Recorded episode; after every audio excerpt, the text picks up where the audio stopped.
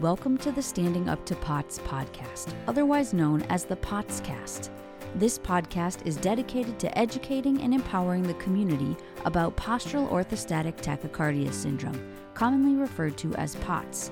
This invisible illness impacts millions, and we are committed to explaining the basics, raising awareness, exploring the research, and empowering patients to not only survive but thrive. This is the Standing Up to POTS podcast. Hello, fellow POTS patients and wonderful people who care about POTS patients. I'm Jill Brook, your hyperadrenergic host, and today we have part three of our discussion with Dr. Kimberly Hindman.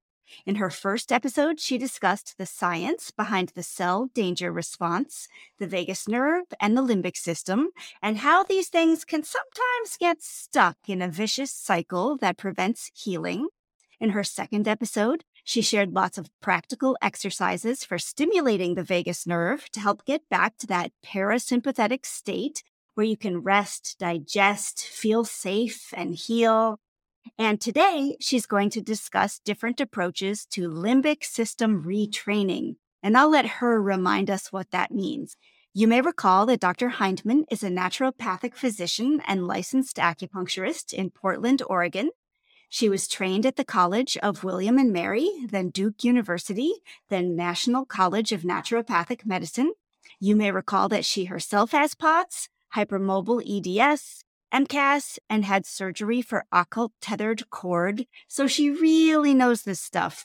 She teaches it to other practitioners as well as her own patients, and I feel so lucky to be learning from her. Dr. Hindman, welcome and thank you for coming back today. Thank you so much, Jill. This has been so much fun for me. I'm hoping that this has been really helpful for you and your listeners. Well, it's already been helpful for me. I have been gargling, I've been laughing, I've been enjoying it and feeling like it's making a difference. So I'm excited for what's next. What's on the menu today? Yeah. So today we're going to talk about limbic system retraining because this is the third part that we need to talk about because the vagus nerve is one of the inputs into the limbic system that basically is again is the part of our brain essentially decides something is safe or dangerous. And so if someone has had inputs over time, like chronic pain, chronic symptoms, danger response signals, or a dysfunctional vagus nerve, and all those things can all go together, then the limbic system may start making associations between things and pain or symptoms.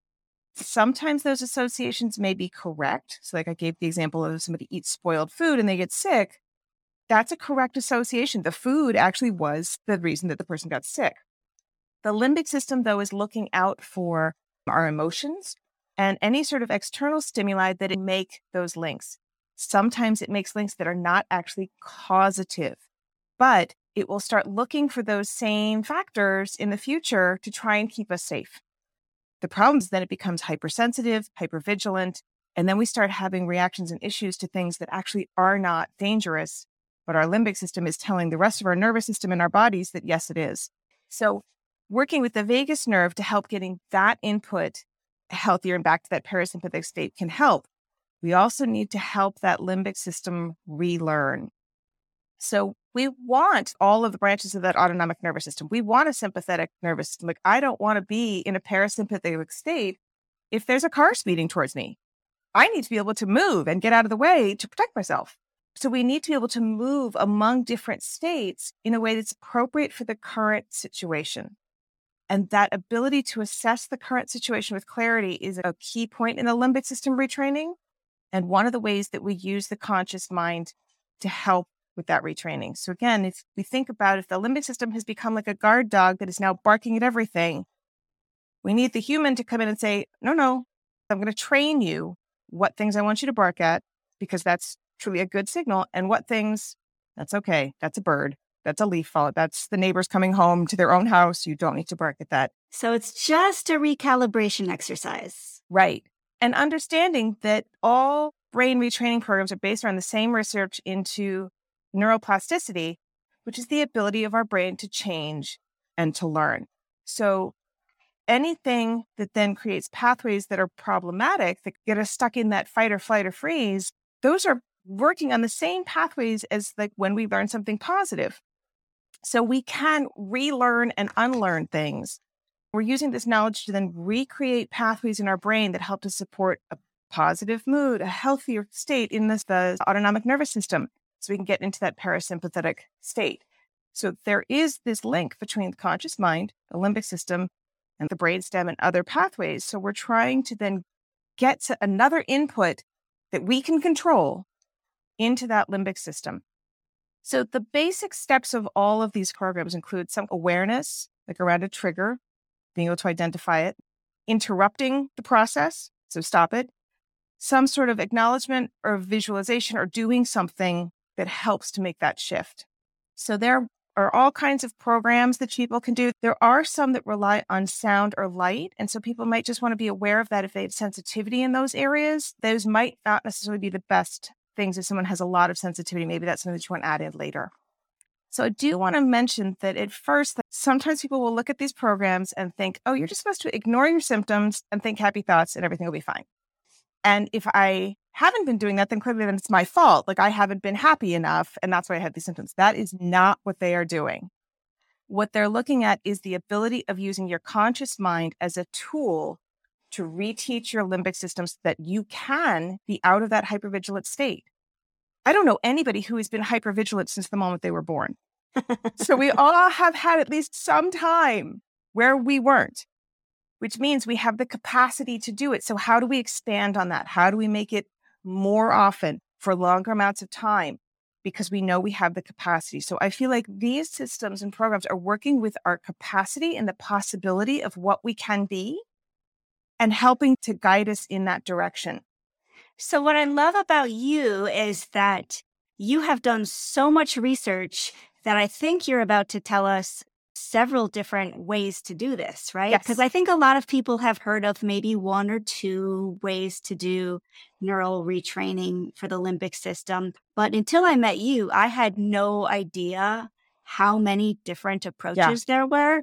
And so I think what you're saying is that people can listen to you describe some different ones and some will be better for some people and some will be better for other people but don't worry because there's a lot of options out there. There are a lot of options and there are even things that people can do just for themselves. I want people to have a full range of emotions. I don't want people to be like oh i'm only supposed to be happy. No i want you to have a full range of emotions.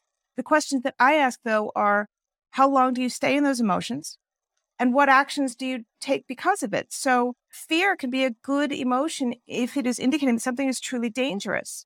And I don't want anybody to discount their own feelings or gaslight themselves, but there is a difference between a real fear because of a current situation and a limbic system fear that is driven completely based on the past that may have nothing to do with what's actually happening.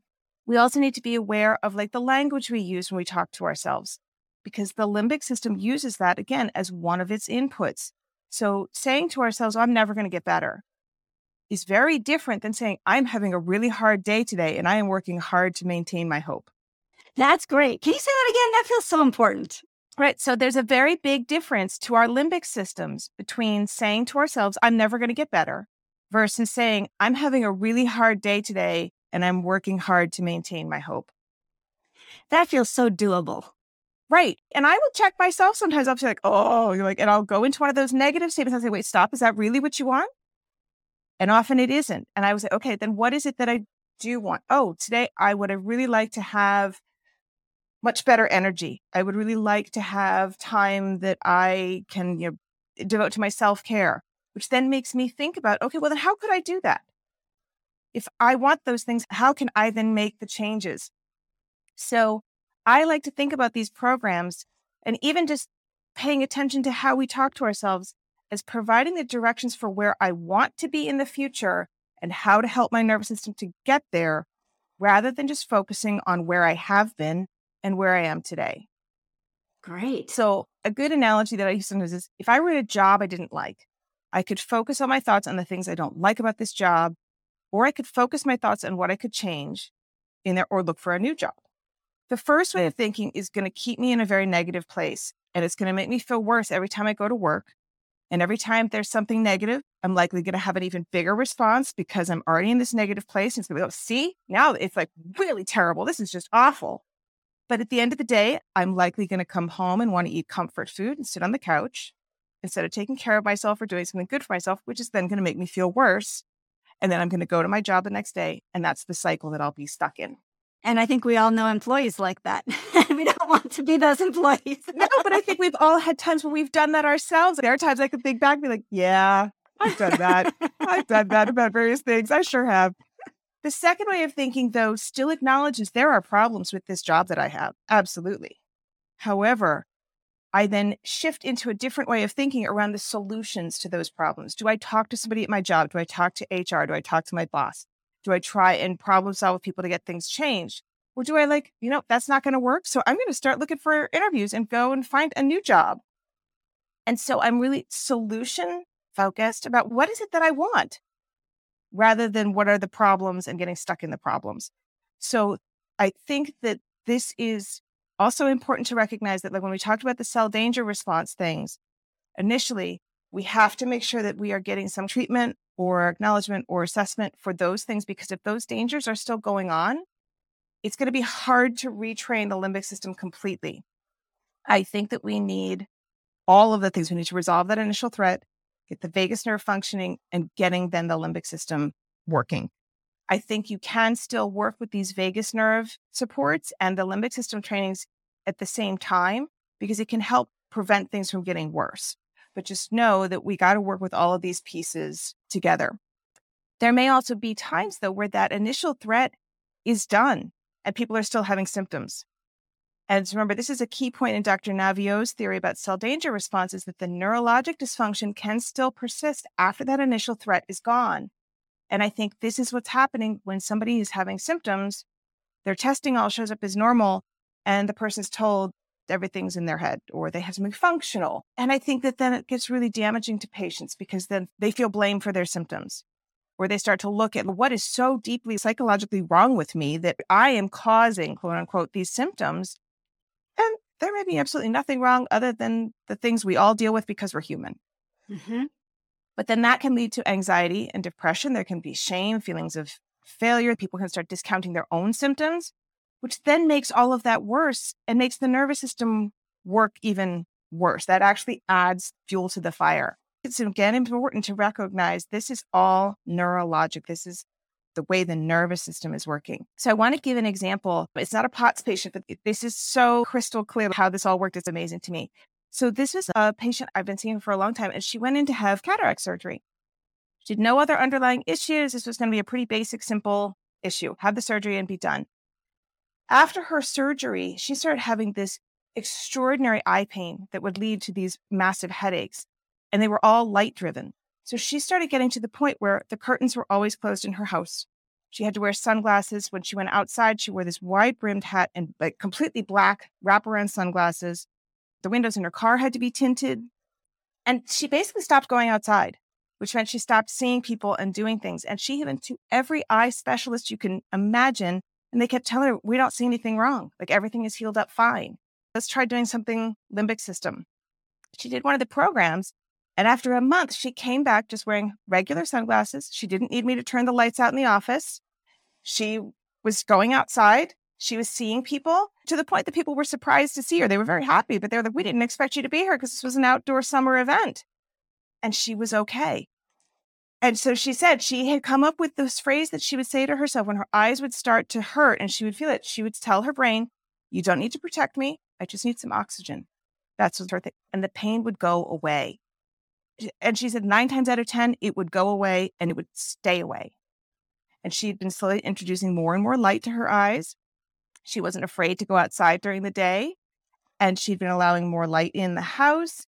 And what she started to feel like was she would go to, say, events with friends or with her community, and she would have a good time and she would have a good experience. And her eyes wouldn't hurt, which then made her want to do that again.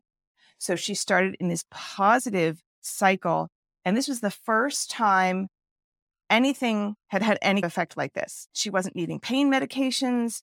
She was so surprised that this actually works as quickly and as simply as it did. But I just want to tell people it can work like this. Everybody's going to have a different experience. I thought that was just amazing and wanted to share that. This is the possibilities of things that can happen with retraining. And what's interesting to me is that it seems so self reinforcing in the good direction or the bad direction. You have a couple good first experiences. It makes you venture out for the next ones and the next ones, and you expect good things to happen, and that helps good things to happen. Or it can go the other way. And so I see where anything we can do to nudge it Right. probably a big difference because it's all going to snowball. Right, exactly. And I think that one of the other important things is to remember is that the limbic system is trying to protect you and keep you safe, which is a good thing. I think this is important because a lot of people with chronic illnesses feel like their bodies have betrayed them, their bodies are working against them, they're not even safe in their own bodies. And I want to help reframe this that your body is overdoing the responses designed to keep you safe. That's still a problem. But that idea changes how we approach the problem that it's not something that's going wrong and something that's bad. It's something that is good. It's just too much of a good thing. When I feel like my nervous system is going off the deep end, I say, Thank you, limbic system. I know you're working really hard to keep me safe. I appreciate that. Let's figure out if this is really dangerous for me. So I don't say it's doing a good job because I don't want to reinforce this behavior. I appreciate the intent behind it. And I want to give that acknowledgement. And then I want to step in and say, let's really look at this. So I, I think that this came out of some reading I had done about training Great Pyrenees dogs, which we have. They are guard dogs. They are designed to guard flocks and they're very independent and they will bark. And one of the things that my husband and I had learned about was when they bark, don't praise them, but don't ignore it either. And don't just yell at them, acknowledge them. And that will help them to know that, yes, that they're trying to get your attention and you've given it, you've checked it out. You can tell them, yes, thank you. I heard that barking. This is okay. And that will help them to stop barking. And that is the one thing that at least we have found to be the most effective for them. So I think about my limbic system as my third Great Pyrenees, and that sometimes I need to just acknowledge, I hear you barking. Let's check this out and see if this actually warrants barking. I love that because it's also a little bit of a reminder to yourself that, okay, little primitive brain, you're doing something, but I'm the adult in the room. I'm going to check on what really needs to happen. We're not going to give you too much credit for being accurate until I double check. Because if you're getting incorrect information, you're not going to be accurate. And mm-hmm. if that's what you've gotten for a while now, then you're going to be cruising along thinking this is great, when in fact, no, you actually are inaccurate and I need to reteach you. So that's framework for a lot of these limbic system things. And I think it's helpful if we approach it from that way to see, oh, this is what I'm trying to do with this program. There's so many ways that we can work with limbic system retraining. And I want to touch on quite a few of them.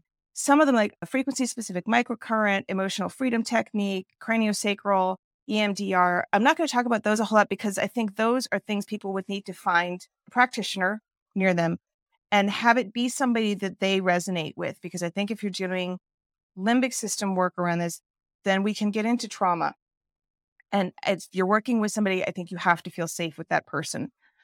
But are you saying that you do believe that those are effective techniques if someone does find those? Can you just say those again a little slower so people can take notes if they want to? Absolutely. So it's frequency specific microcurrent, emotional freedom technique, craniosacral, and then the eye movement desensitization and reprogramming is also known as EMDR. That's using eye movements. There's another program that I will talk a little bit about because it was a new one to me that also looks at eye movements. And if you remember, one of the vagus nerve things that we talked about was one of those exercises from Dr. Rosenberg, which just uses eye movements. So we're touching a little bit on vagus nerve with those as well. So there's a little bit of using the eyes to get into both vagus nerve and the limbic system. So I think that's pretty interesting. Okay, great. The first one I want to mention is the Dynamic Neural Retraining System, which is DNRS, which is developed by Annie Hopper. And this is an instructional video program, and they have a whole lot of optional other support services that people can use if they choose. There's about 20, if not more hours of really in depth information.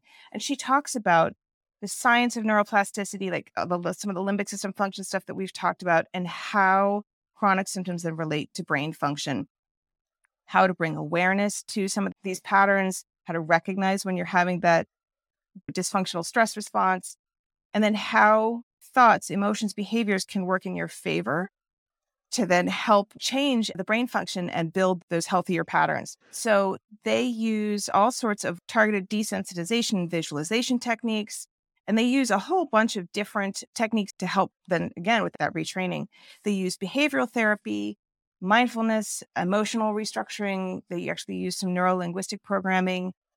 They do this incremental training where they almost do like a stepwise desensitization of like, okay, let's try and think about a situation that might be challenging while you're in a controlled environment, can you regulate? Let's go a little bit bigger, a little bit bigger, so that then you have a chance to work through these things, not just get thrown into the deep end. And looking at then like a lot of emotional regulation kinds of techniques. The other big one that people probably have heard of is the Gupta program or the amygdala retraining. And that's retraining the brain. He talks about relaxing the nervous system and re-engaging with joy. So there are things that are very similar between these two. And I'll talk about some of the differences because the Gupta program also uses the neurolinguistic programming, meditation, breath work. They do a lot more with meditation, but they also have individual work and like coaching and group sessions similar to DNRS. And they have a little mini course that patients can try out before they decide to go for the whole program. So the Gupta program also does parts work or internal family systems, working with elements that come up around beliefs, resistance, other places where people may have blocks. So it goes a little bit deeper into maybe where some of these blocks or some of these issues may ultimately have their roots. And as I said, DNRS has a much smaller meditation component and it's much more structured. So the DNRS, I know that they talk about a minimum of one hour of structured practice per day whereas wow. Gupta talks about a minimum number of rounds, and those can be longer or shorter. In my experience, the DNRS, people can do it for however long they can do it. I've had patients who started five minutes because they're like, I can't do an hour. And it's like, I don't care. Five minutes is more than zero. So we can work up to that. But five minutes is still going to be more than what you had before. I do find with the Gupta, they have just a lot more flexibility in terms of the ranges. So some of them are like only a minute long, some can be 20 minutes long. So there's just a lot more flexibility. But if somebody really likes the structure of the DNRS, but feels like that's going to be too much, that's okay. Just chop the time down to what works for you and make that be flexible. There's not going to be any like DNRS police that are going to come along and check your work and make sure you've done your hour. But if the way that program is structured resonates with somebody, go for it and work with the timing. DNR is much more like a workshop seminar style, where things start up and like you're on this program, whereas the Gupta is a little bit more of a slower approach, building gradually, which I can see if somebody's really had a lot, that might resonate a little bit more. One of the things that I did want to spend a little bit more time on is called acceptance and commitment therapy. This is something that someone can do with a provider because it is a type of psychotherapy but I want to talk about the pillars of it and the foundation of it because that's work that people can do for themselves, like starting today.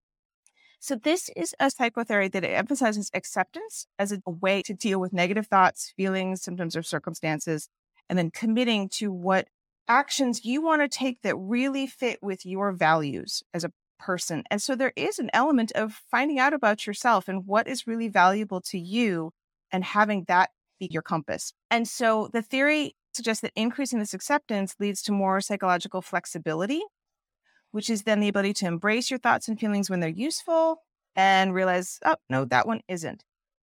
And I want to make sure people understand that in this work, acceptance simply means recognizing that thoughts and feelings exist, not that they're all okay. So a person can then say, oh, I am feeling this. And then I can assess is this useful or helpful or be curious about where the feeling's coming from? So the first principle they talk about is cognitive defusion. So it's the process of separating yourself from these inner experiences your thoughts images memories. And so this allows you to see your thoughts just as thoughts. Because our minds are the ones that put importance on different thoughts. We're the ones who decide if a thought is important or not and all of them are just thoughts and so it allows us to get some perspective so we want to stop the belief that all of our thoughts are reality or truth or important or direct orders or threats. There's a great quote, and I don't remember where I heard it from, but it says, Don't believe everything you think. Right, right. And I thought, oh, that's actually really good advice because sometimes thoughts can be wrapped up in all sorts of old stuff that may not be true for us anymore. And we are more than just our thoughts we're way, way, way more. Like we are these amazing beings that are so much more than that. And sometimes we can think things that are actually wrong. And that's okay because we're here. So human. I like that because again, it feels like you're saying who's boss. It's not Yeah. you thoughts, it's me. right. I can say, oh, you know what? I don't know that I believe that anymore. So, yes, that thought popped up into my head. That's an old way of thinking. I don't know that I actually like that anymore. I can then just assess them. So that moves into the second one, which is expansion or acceptance, which means just allow those thoughts and feelings to occur without trying to change them, ignore them, run away from them, give them excess attention. It's like, oh, okay, I'm thinking this. Okay. But then connecting with the third principle is connecting to the present. So it's, again, is staying mindful of your surroundings with this openness, interest, and receptiveness. So when you're really connected with the present, it's a lot harder for your brain to start churning out these old thoughts because you're too focused on what's going on around you.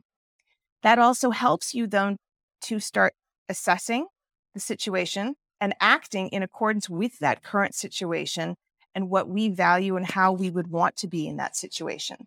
So when we're really connected and paying attention to the present, we respond to the present, not have our brains be churning around old stuff from the past and having that be what dictates what we do. The fourth one is the observing self, and that involves learning to see your thoughts, actions, beliefs about yourself as separate from your true essence. So it really means becoming non judgmental about ourselves. So that sounds a little similar to the last one. Right. So it's really about then just being able to observe, oh, I'm thinking about this.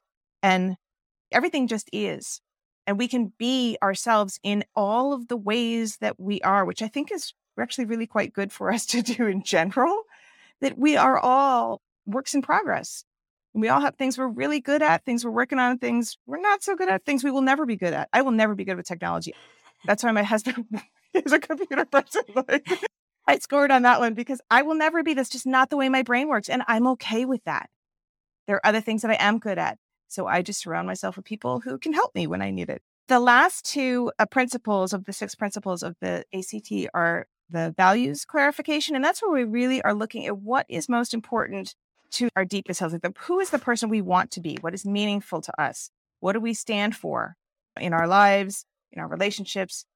Because again, with that idea around the limbic system retraining of trying to help us get to where we want to be, we need to know where we want to go. So if we don't know what our destination is, it makes it really hard to plan a trip to get there. So this principle is really about trying to, to figure some of that out so that we can say, okay, if I want to be this person and I feel like this is who I really am and what I really value, then you can move into the last principle, which is that committed action, which is I am going to do things that resonate with that value and resonate with who that person is in a way then that becomes meaningful. And that's then where some of that change starts to happen. So the acceptance and commitment therapy, there are actually a whole bunch of resources. People look that up. There are worksheets that people can do on there from a bunch of different sites. There are providers of all kinds If people want to work with this with a person. But I think some of those principles are things that people can be thinking about just on their own in terms of you know, how do I go about my daily life? I really like that one because I think there's a lot that people can then do. They're easy steps that people can work with. People can work with one thing at a time. They can go at their own pace. And some of it is just figuring out, oh, okay, these are some good questions just for me as a person, let alone what we're doing then with the limbic system. So I think there's just benefit all the way around. So one of the other ones I want to touch on is called the BrainTap. This is that was done by Dr. Patrick Porter. There's a neural algorithm that guides your brain through a broad range of brainwave patterns. So it results in a complete spectrum of brainwave activity, not just that alpha state. And it uses sound and music and the spoken word for this brainwave retraining. It uses sound to synchronize with the brainwaves. So this is one of the ones that is a more passive. So if you purchase their headset, it does use some sound and it does use some pulse light, but they have different programs that people can use like sleep or stress, learning, different things. And you just put the headphones on and listen. And so that just works directly with those brain waves. So, can I ask? So, brainwaves, I'm not very familiar with brainwaves. Are you kind of saying that different emotional states or different nervous system states are associated with different brainwaves and that you can almost like hack those to get into Yes. a different state? Yes. And so they use things called binaural beats. So when there are two different tones that are separated by just a little bit in the hertz, one in each ear, the brain actually perceives this third unique tone. So we've got one sound coming in one ear, one sound coming in another, and the brain basically puts that together to create a third beat, which then that's what the brain then mimics. And so what we're trying to do with this one is work through like all of the different types of brain waves because again, we're trying to get that plasticity, get that flexibility. So we want your brain to get out of just one wave, especially the waves that we see when we're stressed, and move through all of them and have that be an easy and smooth process. So it sounds like for somebody who is in that freeze state, which I just keep thinking about like a possum playing dead. Mm-hmm. Which it is. It sounds like when you're in that state, you're not going to have the most ambition to go take on a DNRS program where you're ready to go work an hour a day or whatever. So maybe some of these passive things where you can just put on some headphones or whatnot and have the lights and the sound work on you for a while. Is that a good time to do that? I think that would be great. I think that would also be a great time to put on some like really, really funny stand up or a movie that just, you know, makes you laugh. And it always does. That's a really good time to watch that as well. And then maybe watch that and then put your headphones on and see if we can re engage both the vagus nerve and then the limbic system. But you're right. It is challenging when you only have one thing that you're doing. If you're not really in that state, we're not trying to create more stress and like, oh, I've got to go do this we want to make these things be easy and positive. Like, oh, I want to go do that. But you're right. When you're in a free state, it can be hard to get the motivation to go do that. So some of these other things can be really helpful. Yeah, that's absolutely spot on. okay, very cool. All right. Yeah. What else? So there's also something called brain spotting, which was developed by Dr. David Grand. This is somewhat similar in some ways to the EMDR because it's using eye positions. So this is another one you do need to work with somebody who's trained in this. And what they're looking for is what they call a quote unquote brain spot. And they say that's an eye position that's related to an energetic or emotional activation of some charged issue within the brain, usually then the amygdala, the hippocampus, limbic system.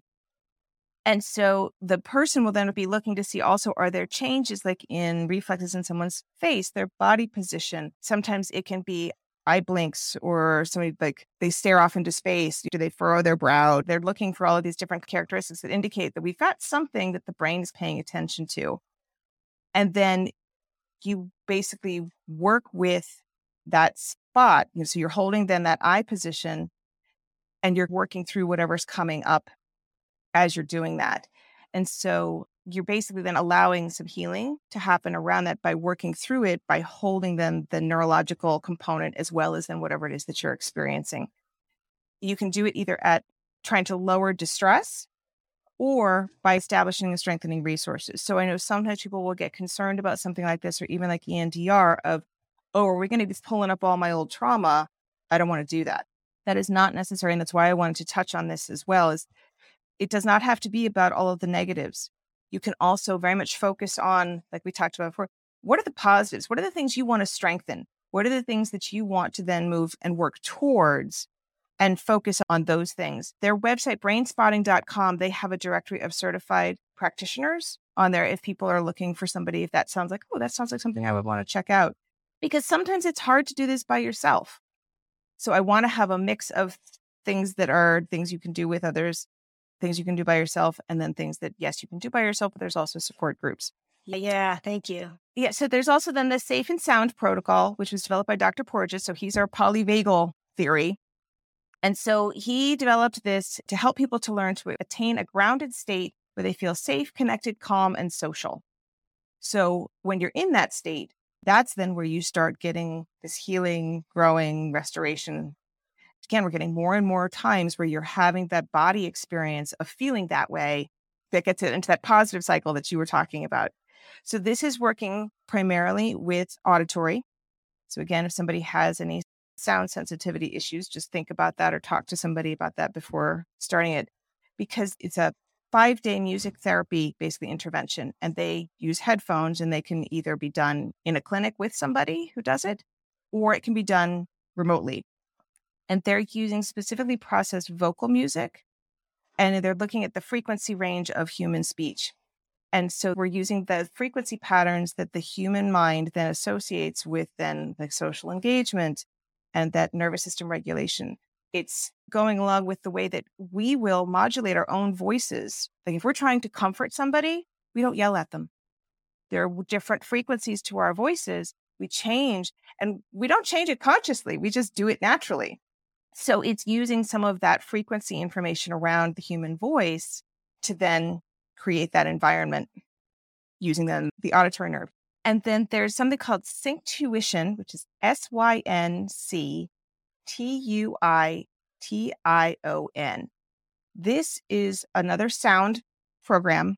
And it actually uses some of those binaural beats again. So, again, we're having these modified sounds in each ear, and that brain creates that third sound. So, you're getting then this communication between the two sides of the brain. They actually do use the patient's voice, they use a sample of your own voice and that creates this familiarity. So they're hoping that that then automatically creates a certain amount of safety because it's a sound you already know, a sound you're very familiar with. And then it uses what they call rhythmic entrainment. So they're using these frequencies then that will relax heart rate, decrease cortisol, and then use then these different rhythms to then create the neural connections that we want. They've done research on all these different things to see which frequencies create what results in the brain in terms of the brain waves. So they're picking out the ones that have been researched that then we know are going to be the ones that generate that calming experience in the brain with the brain waves.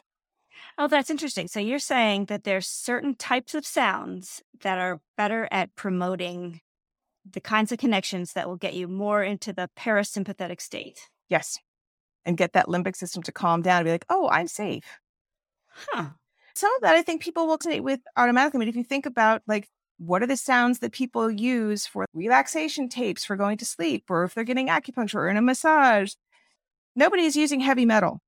They're all nature sounds. They're soft, they're quiet, they're like within certain frequencies.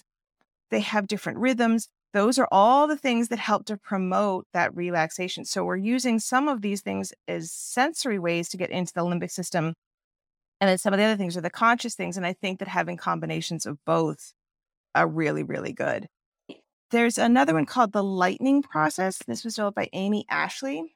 This is a little bit more of an intensive interactive program. So this is three days, approximately four to five hours each day. This is much more of an intensive program. And some people like to dive right in, and that's great. So I wanted to have this option out there for those folks as well.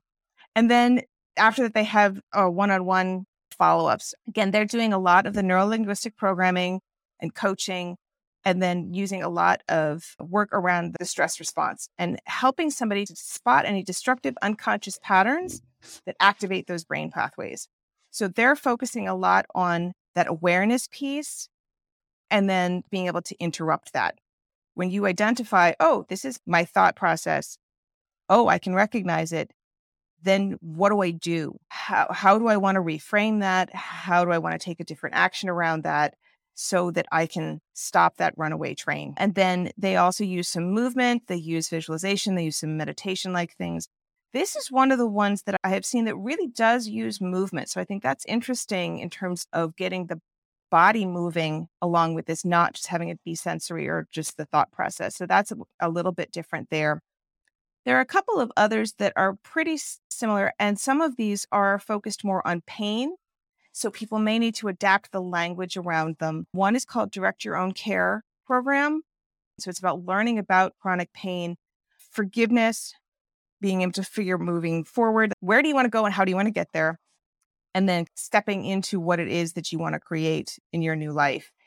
This is one that talks a lot about expressive writing. So if you have listeners who really like writing, this might be a good one to check out because that's one of their first pieces in the laying the foundation is very much about writing and so i think that that can also be really good if you want to do art therapy i think that can be really helpful i mean anything that can be expressive because a lot of these other ones that we've talked about before are more about what you're putting in this is one that does talk about how do you express yourself they talk a lot in this one about anger and understanding the impact of anger on your life and i think anger can be a tricky emotion, especially in our culture, because you know if you're quote unquote nice, you don't express your anger.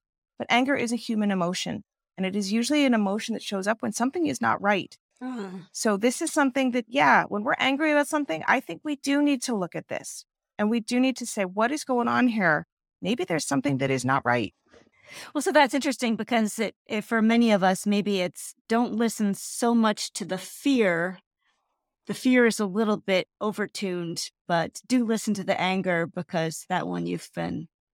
Right. Anger can be destructive. It can also be very motivating. Anger is like the motivation behind like all of the social justice movements. That's a good thing. So if there's someone is experiencing anger, I think that you need to understand what is that about? What are you actually angry about? And how do you then process that so that it doesn't become something that leads someone into victimhood? Because I think that's the other piece that anger can have is, is that it can really make people feel like I'm angry, but I'm powerless. You're not powerless, never powerless. There's always something. And it may be something that you need help with. You need to get people in your posse. There may be small steps, but there's small steps eventually over time can lead to big steps. There can be change. So, how do you process that? How do you work with that? How do you help that to be a motivating factor to make things right? There's another one called Unlearn Your Pain. That was from Dr. Schubiner. He has a book and he's written a bunch of different articles about this. Again, that's another one that talks mostly about pain. But what I like about one of his things is that he recognizes that the brain can generate as well as modulate pain. So, this means that if someone is experiencing pain, that could be coming from the body part itself, or it could actually be coming from the brain telling you that part hurts. And this is something that we get into with central sensitization pain because the brain is much more involved in that centralized pain. There's an element that is actually coming directly from the nervous system. And his theory is that this is what's happening a lot of times when there are no findings on imaging, there's no finding on physical exam, but it still hurts. And that pain is real. We're not saying that the person isn't actually experiencing pain, it's that the source of the pain is the central nervous system, not the knee. So we don't worry about treating the knee because we're treating the wrong thing. We need to treat the central nervous system. And so what he's talking about then is that appraising the pain. So again, talking about the pain is coming from the brain and not from somewhere in the body working then with fearful emotions, because especially if there is pain, there's oftentimes fear around movement, fear I'm going to hurt myself, fear I'm going to make it worse. And then slowly, gradually increasing activities that may have caused pain before that help to challenge those fearful beliefs so that you do a little bit and, oh, that was okay. So, like my patient with her eyes, a little bit of light was okay. Well, then I try a little bit more and I try a little bit more. So we get into some of this gradual experience building that, oh, this is actually okay. This is another one that does do a lot with expressive writing and working through some of the emotions and helping to express what's in there so that we're not carrying it around all the time. And one of the things that I also like about this is he really encourages interpersonal communication. So he's really looking at then that social engagement part because we know how much that affects the vagus nerve. So when we're around other people and we're having a good time, because we are social creatures, we feel safe. We feel safe with other people that we feel safe with, which leads to safety, which then means we want to do this more, which leads to safety, which then helps the limbic system go, oh, I'm feeling safe right now. Maybe this is a new experience for me, but this is good. So we're trying to build up that library of safe, good experiences. So the limbic system says, oh, okay, I need to assess a current experience. Oh, this actually is a lot like those safe ones. Oh, I'm just going to go there. Well, and what I'm hearing is that for anybody who has maybe gotten isolated because of their situation or their pain or dysfunction, one pretty productive step they could take if they're not feeling that ambitious is just do anything social. Yes. Just get with people. Yes. Isolation is a huge issue. And I think that people, especially when they are having very real and profound symptoms, but they look fine, it's really hard to explain this to other people and have them understand and have them take you seriously and recognize this is your real experience. There's also something very empowering about acknowledging that to people who can listen to you and still then going and doing what you can. So maybe somebody's having a gathering, you go for 10 minutes instead of the whole thing. That's fine. You went for 10 minutes. So that was 10 more than zero. So that was really good. And we have to sometimes build up those increments in the social piece as well. Humans are social beings. We are a hugely important part of healing is redeveloping those social connections that really support us and places where we then also feel we can support other people. So being able to support our friends as well as them supporting us, even if it's in small ways, even if it's, I'm just going to listen. Yeah, another great theme that I hear you saying again and again is that baby steps are just fine, no Yes. matter how small. And that's resonates something that I had figured out on my own at some point is that when you're basically at a zero and you're trying to get to 10, it at first it can seem intimidating and you can say, oh man, the only baby step I can handle right now feels like a 0.01. But Mhm. the difference between zero and 0.01 is still infinity, right? Like Right. that first little anything, you get the biggest bang for your buck that you're ever going to get because when you're starting from zero, anything more than that is infinity. Right, exactly. It can be very difficult for patients to then think about, oh, like, where do I want to get to eventually? Well, that's so far away. That's fine. Break it into then smaller things. Break it into, okay, then what could you do today that would be a small thing that would at least be on the right trajectory, or at least be in the right direction? It's not going to get you there completely. That's okay. Nothing in life does. So if we just need to take that scale and make it even smaller so that people need to take even smaller steps, that is okay. I completely agree with what you just said, Jill. Like it's so much more than zero. And if that little bit helps, then even if it helps just a little bit, then we've had the experience of, oh, there was something positive. Okay, I can file that into the library. I'm going to do it again. And so that's where we start building that momentum of that positive cycle that you were talking about of a positive leads to a positive and then over time, that gets going and it starts developing a little bit of momentum on its own. So then, as people start to get into a much better place, let's say there's a social thing coming up, they start to feel positive about going, not feel like, okay, I've got to figure out a way to make this work. And that positive anticipation gets them into that positive place even before they've gotten there. Right. I'm not there yet. I look forward to that. Yeah, But that's where, and people need to recognize that life still happens. So there will be times when someone will have an unexpected stressor and it will get a little bit harder. The road is never a straight line up. I really wish it were, but it's a sawtooth pattern of ups and downs as we're going along. Instead of having those bumps in the road via negative, use that as an opportunity. Okay, then what new things could I try now that I haven't tried before? how is this bump different than the last time I had one? Maybe it's not quite as bad. Maybe it doesn't last as long, which helps you to know, oh, the things I've been doing have made a little bit of a difference.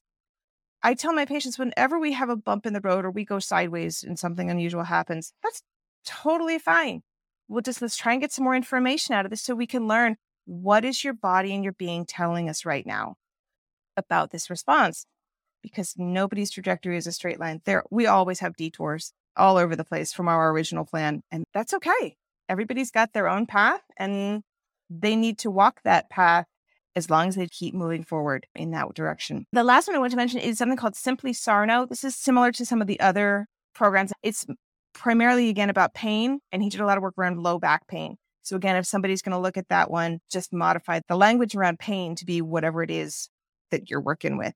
But that also does have a whole workbook and some exercises that people can do. So I like that one because there's actually a little bit of a combination of being self directed, but then there is some structure because there's an actual workbook that people can work through then at their own pace on that one.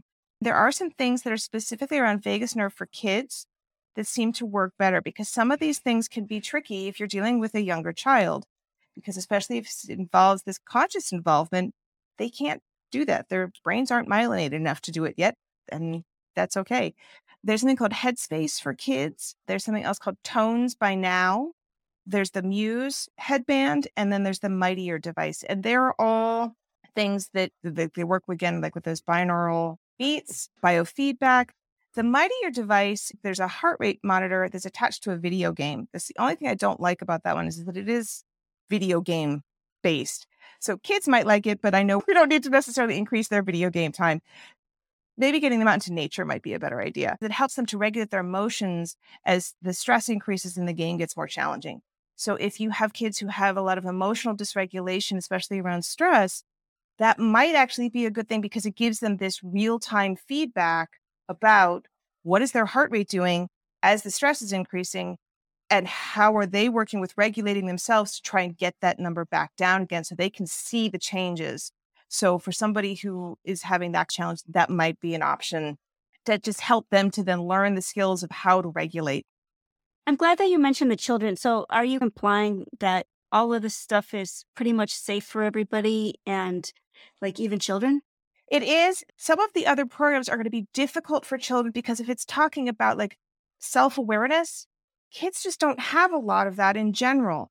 And so if you can work with them to help develop that, that's great. But that's a skill that they are still working on in terms of how their brains function. How do they put those pieces together? Sometimes kids don't always know what they're thinking or what they're feeling. And if they're really in the middle of a very high emotional state, they may not be able to express clearly what it is that they're feeling. Okay, but some of these other things that intervene with your state, such as the binaural beats or the sounds or the light, all of that uh, has no safety issues for people so long as they feel that they're tolerating. It's all just working with helping to reset natural brain waves. I think some of the vagus nerve things can be great for kids. You can make a game out of the gargling you can be like, okay, we're going to sing now and we're just going to be as loud as we possibly can. I mean, telling a kid, okay, I want you to be as loud as you possibly can is not something they usually hear. so they'll be like, really? Great. Okay, let's see. How long can you put the cold washcloth on your face? So that's where I think some of these things can be really helpful because they're designed specifically for kids and they're all that passive auditory technique. Great. If your listeners find others that really work for them, I would love to find out. I'd love to know how people are working with these things. How does it work for them? Especially if they do combinations of the limbic and the vagus. What do people experience? Because this is something that is still relatively new. And we have a lot of information around how the brain works in general. But there have not been like big studies done on having a group of people go through a limbic system retraining. Like DNRS and the Gupta program have information about like testimonials from their patients and people who've done it, but we've never done like a double blind study on it. What we're learning about is coming from patient direct experience. And so I think the more people try things and the more experience we have, then the more we have a, a better understanding of how these things work and what's going to work best for people. Wonderful. Okay. And so you've given us so many different things. And I think what you're saying is find what works for you. They all have science to suggest that they should be productive and safe. Try something that sounds like it might suit you. Absolutely. Yeah. And if one thing really resonates with you, jump in. They're all a little bit different, but they all are working on those same basic principles around the brain plasticity that I, talked about in the very beginning.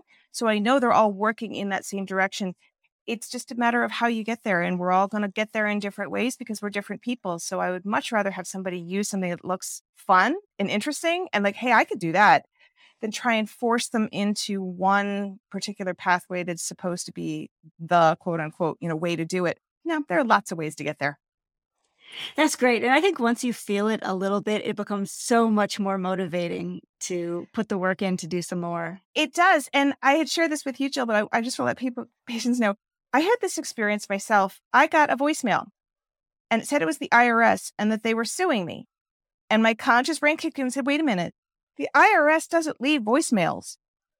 The IRS sends mail. So I realized I was like, oh, I didn't recognize what I'm feeling. I interrupted it.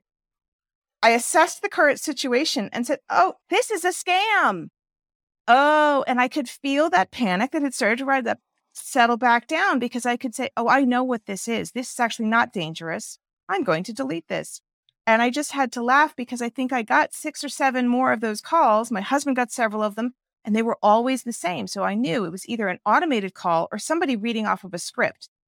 And at that point, if it truly had been the IRS, they were not going to leave me six voicemails. Right. Well, and the funny thing was that I had had a very similar experience, but I have not trained my brain. And so I did go into the panic. I soon figured out that it was a scam, but it was too late for me. I had gone into the high adrenaline mode. I didn't sleep for like a night or even two nights. And to me, that's the difference between someone who has learned to control that response and somebody who hasn't. My right. dog was barking like mad about something that was not even dangerous, and it threw me into a frenzy for like two days. And so that's why I am very excited to learn the control that you have. Right. It comes over time. Life continues to happen. But that's where we need to have a system that doesn't just shut it all off. I want to have a sympathetic mm-hmm. nervous system so I can use it when I need it. There are times I'm going to need it. I want to have a limbic system that isn't just asleep all the time. I want to have one that says, oh, yeah, that is dangerous. I think that's part of that intuition sometimes that we have. Where we're like, mm, something doesn't feel right about this situation. Listen to that. That's probably your limbic system and then something intuitive that's saying they're working together, saying, you are not safe. That's a good thing. Scam trying to get my financial information? No. I just need to delete that voicemail and hang up. But it's great for me to see how my brain sometimes does the same thing. Like once I've had a couple of bad mast cell reactions to some foods, for example, then I'm scared for a few days of almost everything that I eat. And of course, it can be a self fulfilling prophecy with mast cells. I talk to a lot of other people who have the same phenomenon. So I really see the value of being able to overcome that lizard brain response that just says, ah, that's an egg. And to say, okay, thanks for informing me. I'm on it. I'm going to be careful, but I'm going to do this right mm-hmm. and not let it just own me like that. And that's mm-hmm. really important because we also know that mast cells like to hang out around nerves. So they like connective tissue, they like nerves. I mean, they're everywhere, but those are some of the places we find them in larger amounts. So if you have nerves that are firing incorrectly, then they are triggering those mast cells. So I wonder sometimes for some people in some situations, how much of their mast cell reaction is actually nervous system driven and everything was primed before they even sat down to eat. So they were going to have a reaction no matter what was on their plate. Yes. But the brain says, oh, I reacted to that particular food. That particular food now is dangerous. Maybe it is, maybe it isn't. And that's where we have to have that possibility of saying, okay, well, then how do we retest this? How do we try this with a nervous system that's a little bit calmer do we get the same reaction? If we do, then maybe there truly is something about that food. But then that doesn't mean it's all foods. Yep. Maybe we try it again and it's fine. And we can say, oh, okay, brain, see, this time it was fine. So let's keep working at this a little bit at a time and see what we have to be able to differentiate is this really an issue or is this actually my nervous system saying that it's an issue I'm going to be checking out all of these things. And I think you had invited our listeners to tell us about yes. their experiences with those things. So, listeners, if you try any of these exercises that we've discussed in this episode or Dr. Hindman's previous episode, you can send any stories or anything you want to share to research at standinguptopots.org. And we want to hear about it. Yeah. Absolutely. Thank you so much, Jill. This has been so much fun. I really hope this has been helpful to your listeners and that this can be an, additional piece in people's healing well, Dr. Hindman, thank you so much for all of this thorough, practical, amazing information. I know you have spent so much time scouring the literature for all of this and looking for things that are safe and accessible to all of us. And we are just so grateful for the time that you took to selflessly share all of this. And yes, you're just amazing. Where can people find you online? So my website is at healingdragon.net. Wonderful. And we'll put that in our show notes. Yeah. Thanks a million. You are so welcome. Okay, listeners, I hope you're feeling as inspired as I am. We hope you enjoyed today's conversation. We'll be back next week. And until then, thank you for listening. Remember, you're not alone, and please join us again soon. As a reminder, anything you hear on this podcast is not medical advice. Consult your healthcare team about what's right for you. This show is a production of Standing Up to POTS, which is a 501c3 nonprofit organization. You can send us feedback or make a tax deductible donation at www.standinguptopots.org. You can also engage with us on social media at the handle Standing Up to POTS. If you like what you heard today, please consider subscribing to our podcast and sharing it with your friends and family. You can find us wherever you get your podcasts or at www.thepotscast.com. Thanks for listening.